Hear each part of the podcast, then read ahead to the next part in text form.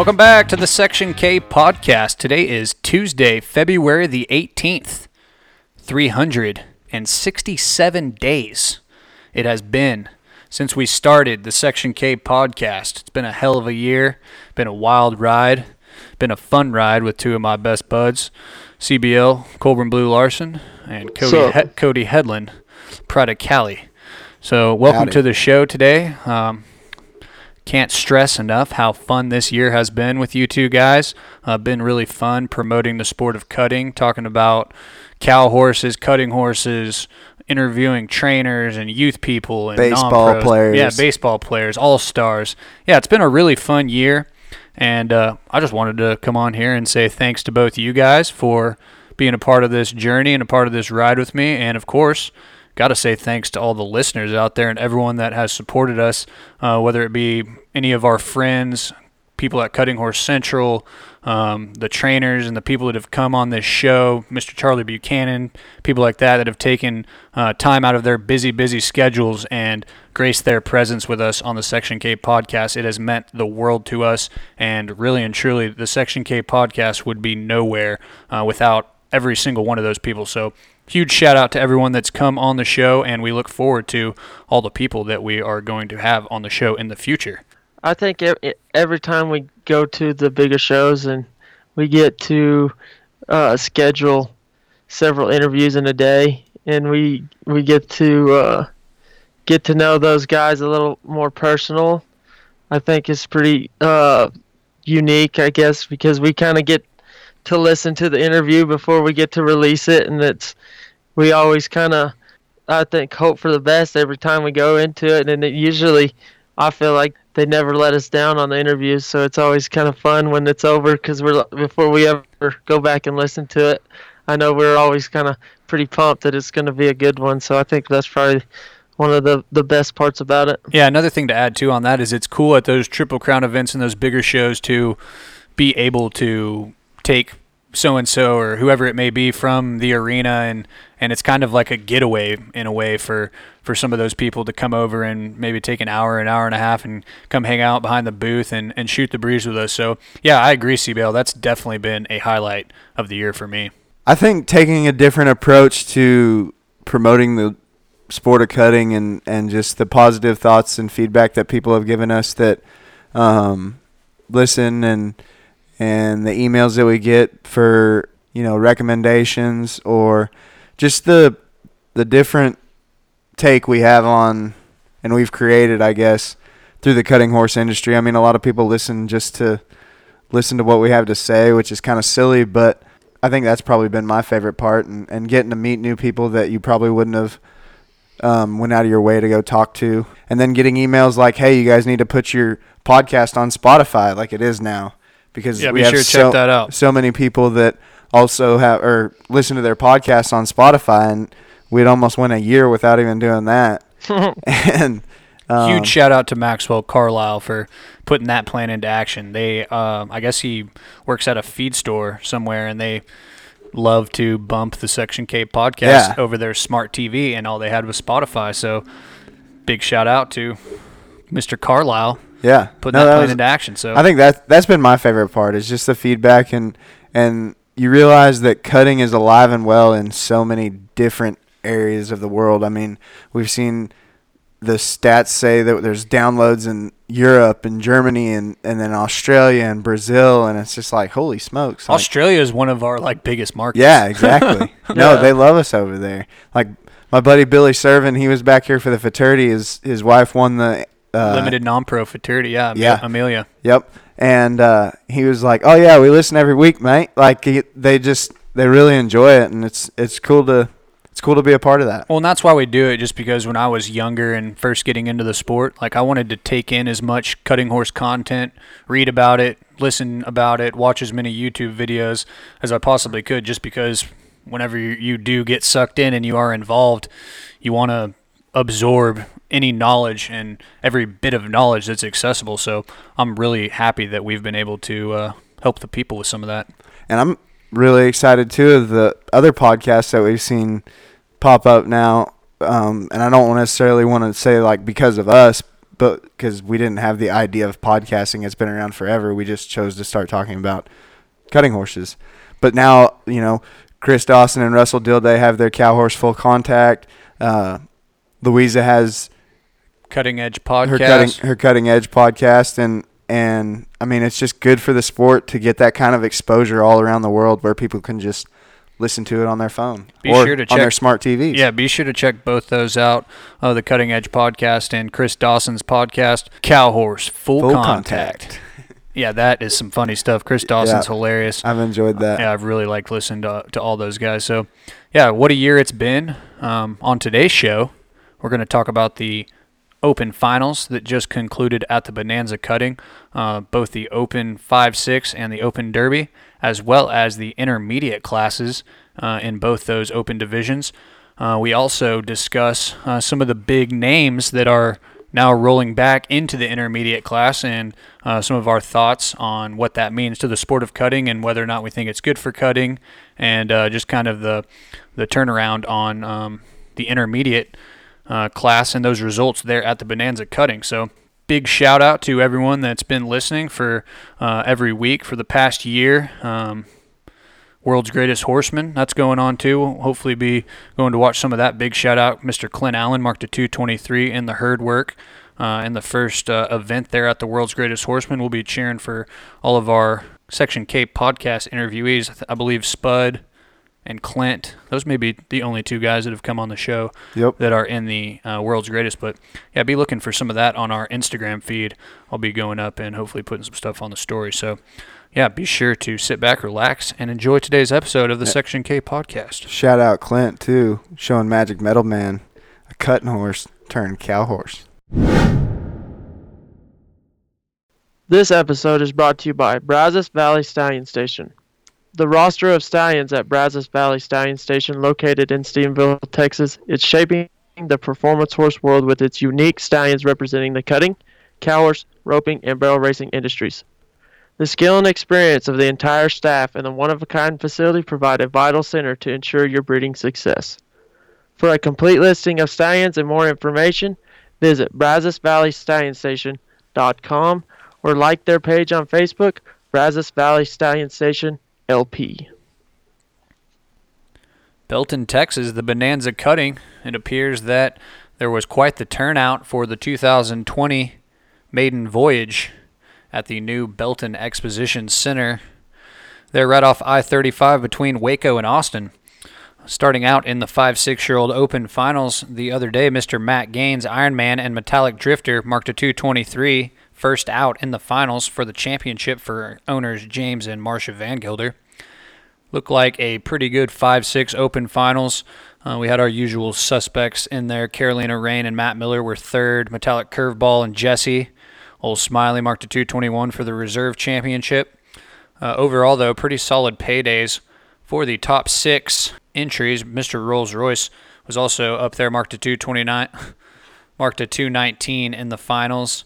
I also had our friend Tatum Rice marking a 219.5 on Miss Kitty Russell for Kevin and Sydney Knight. The Bonanza Hedlund's heading out in the morning. What were y'all's thoughts on the 5-6 finals?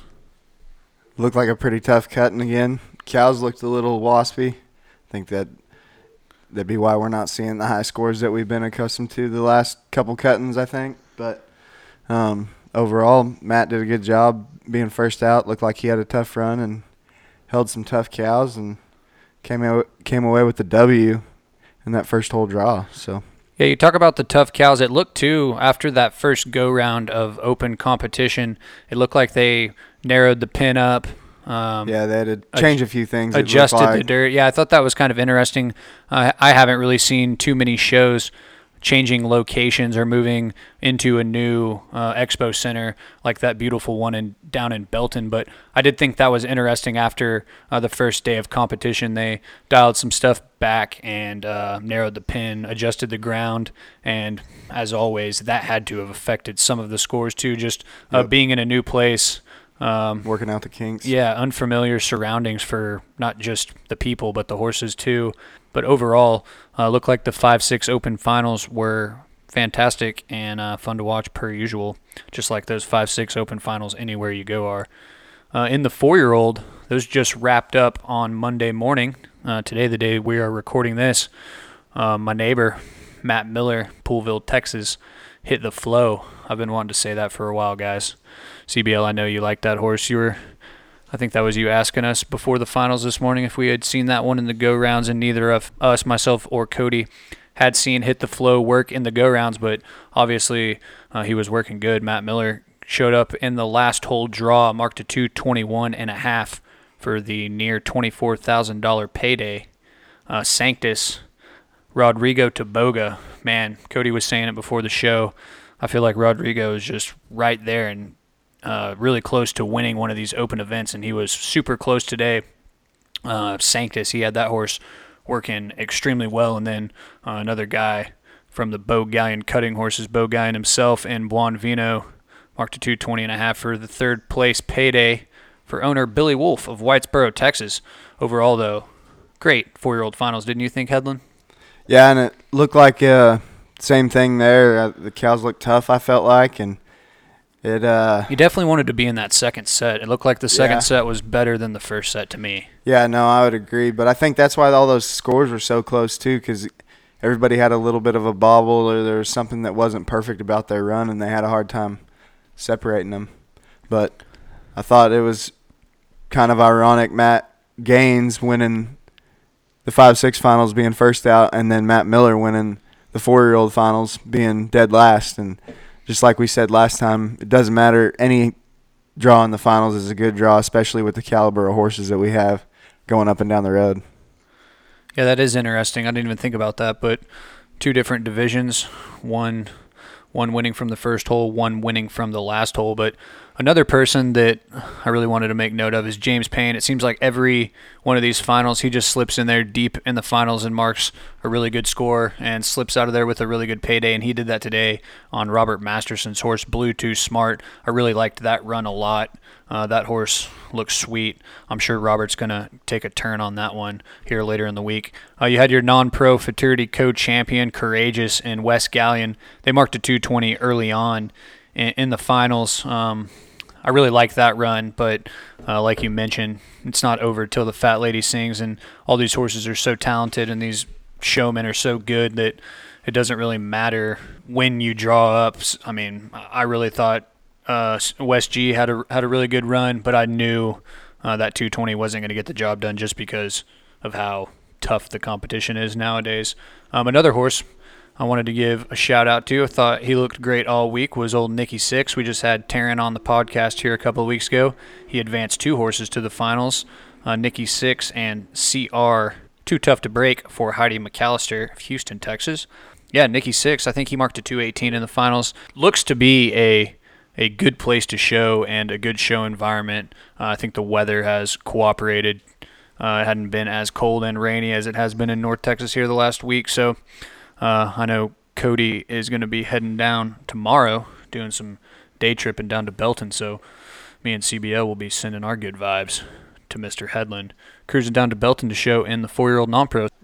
This episode of the Section K podcast is brought to you by Dennis Moreland Tack. Tack handcrafted by cowboys for cowboys for 43 years and counting. Since 1976, Dennis has built high-quality tack for training, working, and showing. Get the best. Get your tack at Dennis Moreland Tack. Visit www.dmtack.com. The Open Intermediate Champs. Mr. Jody Gallion won the Open Derby Intermediate aboard Little Miss Jackson for Thomas Humperville. And in the 5-6 Open Intermediate, Steve-O the Buckeye won that championship, marking a 222 aboard USS Tucker for the Sweet Blessings Ranch. Guys, what are y'all's thoughts on some of these big-time names rolling back into the intermediate competition? You got Jody Gallion, two in the Open Intermediate Finals, and you have Steve Aloff winning the 5-6 Open Intermediate. What were y'all's thoughts on that? Well, I mean, they're just following the rules and entering the classes. I know it's a tough look because both of them are in the Riders Hall of Fame and have won millions of dollars. But, you know, the way the rules were stated at the Bonanza, it was a $200,000 rollback type deal for if you hadn't won $200,000 in the past 2 years, then you could roll back into the intermediate. So I think it's a good way for somebody that maybe hadn't had as many horses or had some bad luck on some horses and didn't have a good couple years can roll back and go into the intermediate. Obviously the picture of it doesn't look very good when you got two guys that are winning it that have won $1 million, but hey, they're following the rules. So, I mean, I'd enter it too if I was eligible for it. And but I see the pros and cons. I'm sure there's a lot of people that were up in arms about it, and I see the pros and cons to it. But hey, everybody needs a spot to make some money, and that opens tough enough as it is anyway. So if you can disperse a little bit and make more people happy and make more people winning money and coming back cutting, it's good positivity for the sport, I think. Cody, here's the hard-hitting question I'll ask you. Do you think it is good for the sport? I think it's all about perception of the sport. If you want the sport to grow and continue to grow, I think there's definitely a place for it. There's going to have to be some tweaks to the rules, I'm sure. But all in all, I think it brings more people to the cutting. I mean, some of those people just showed in the intermediate, so they came down to Belton just to show in the intermediate because they knew that the big open's too tough. You know, they don't have a horse that maybe compete, or maybe they don't think they can compete. So they came down there and showed in the intermediate at Belton, and they might even have some customers that are shown in the amateur. I know at the Ike, everybody that was the intermediate champions at the Ike, they were all there for the rest of the cutting, helping their non-pros and amateurs throughout the end of the Ike at West Monroe. So, yeah, these rollbacks too also give some of these owners that have been supporting some of these trainers that, like you say, might have just not had the horse flesh or had some tough luck in the show pen or just maybe haven't been going to show as much, but also showing up and being able to win close to $10,000 in the intermediate, that makes your owner very happy. And being able to keep owners interested and keep people excited about still entering horses and paying their bills, I think that's also super important too. Just being able to keep as many people involved for as long as possible.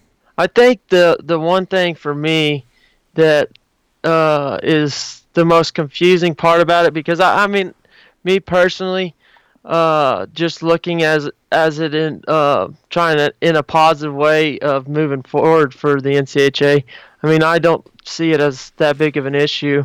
I can see why some people don't like to see that someone that's won over $1 million is shown in an intermediate class, but just like the points you guys have made, I mean, I can see the reason why. But the thing that I would like for to maybe make more sense is just every show kind of have the same structure on who's eligible for that class, because just on the different shows, it's sometimes hard to understand what the difference is on who can show and what. Right now, I feel like the classes are as convoluted as they've ever been, just because we're going from leveled shows to some that aren't leveled to having a Triple Crown event that's going to be leveled here in a couple weeks or in a month or so. And yeah, I couldn't agree with that more, CBL. It just definitely makes everything harder to understand, and you have to be sure to read the show rules, not just the NCHA rules, but you have to read the local show rules and decipher what the classifications are and what category you or your horse or your trainer, whoever it may be, that showing falls under. Because I agree, CBL, it is extremely hard to decipher who's shown in what and who's eligible for what and who's going to where, and when, all that. So ideally, I mean, I guess I understand too, is like this has kind of been a work in progress. But ideally, one would hope that any NCHA approved show, once we get it, I feel like it should be getting close to being ironed out, but I guess one would hope that NCHA approved shows are under one leveling system for the future. And I think that would make everything that is maybe questioning at the moment, it would be a lot more clear to everybody, for everybody to understand if it was one set guidelines for everybody. Well, and I think too, I think this is a conversation for another day, but maybe later in the fall we could have it. But so many people, CBL, don't want to mess with the fraternity. They don't want to mess with leveling the fraternity. And I feel like that has been what has held back just a uniform leveling system, is just the idea of messing with our premier event and changing the classifications and how our premier event has been run in years past. So I do think that I would like to pick some of our past guests and big-time trainers, owners, breeders, whoever it may be, about what their thoughts are on that, because, I mean, the fraternity, as we've talked about numerous times, how important it is to everyone involved in cutting, and how that's the ultimate dream at the end of the day, is to win the fraternity in your classification, whether it's open, non-pro, or amateur, or even in the limited classes. It's still a hell of a feat to train a 3-year-old and take it to the fraternity. So I do think that is a conversation that will be interesting to have, and we definitely do need to have it, because it's getting to the point where we need to decide what our universal leveling system is going to be, just so it isn't as convoluted and it isn't as hard to decipher everything. And doesn't change from show to show. See, and I think that's the most important thing is, even if it's like the novice classes, you have novice horse classes that are one way at one show that are based off of weekend money. Is that correct? Mm-hmm. And then you have other novice classes, whether I'm not sure if it's the based BI or... Yeah, based off total earnings and so stuff. That's another thing that I think needs to be addressed too, is having a set novice horse aged event class, whether it's based off all money one or weekend money one, or, I mean, it would seem to make sense that it would be either aged event money or total earnings, because why would you mess with, I mean, that should just fall under the total earnings umbrella, if you ask me. But hey, Kara, would you explain that just a little bit more on whether you're talking about just if that was for at a weekend show, or are you talking about strictly just at an aged event? I'm talking strictly at an aged event. I know there's been just the numerous aged events that we have across the country. I can't remember the exact one or who produced it, but I know there was a novice horse class. I believe it was in the 4-year-old open class, and the way those horses fell into that category was it was just based off how much money they had won at weekend shows. So that kind of made no sense to me. We're at an aged event and we're going off weekend money to put a horse in the novice class. So yeah, I thought it was kind of weird that... Well, a perfect example was when my dad and I won West Texas on Metellus Cat when he was 5.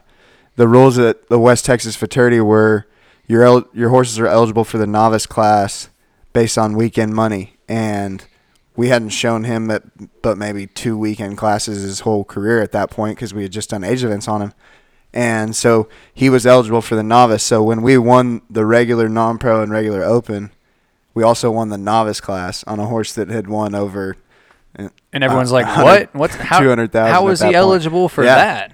And I think the year before, Matt had won it on Sweet Little Amanda, and then it just happened here recently again at the Ike, and Crazy won the novice. And it's just there needs to be a clarification of, I feel like, or one set rule is what you're talking about, that it's either based on this or based on that, to make it easier to understand so people will know what they're entering, or they can know what they need to enter before they even get to the cutting.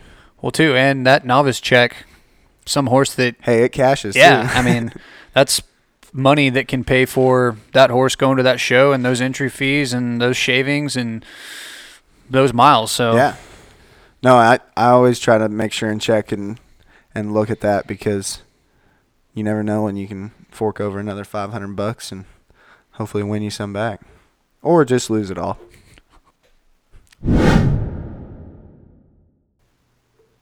That's all we got for this week's episode of the Section K podcast. Once again, big thank you to all of our listeners for listening, not only this week, but for the last year. We could not do any of this without any of you guys, so big shout out to all of you.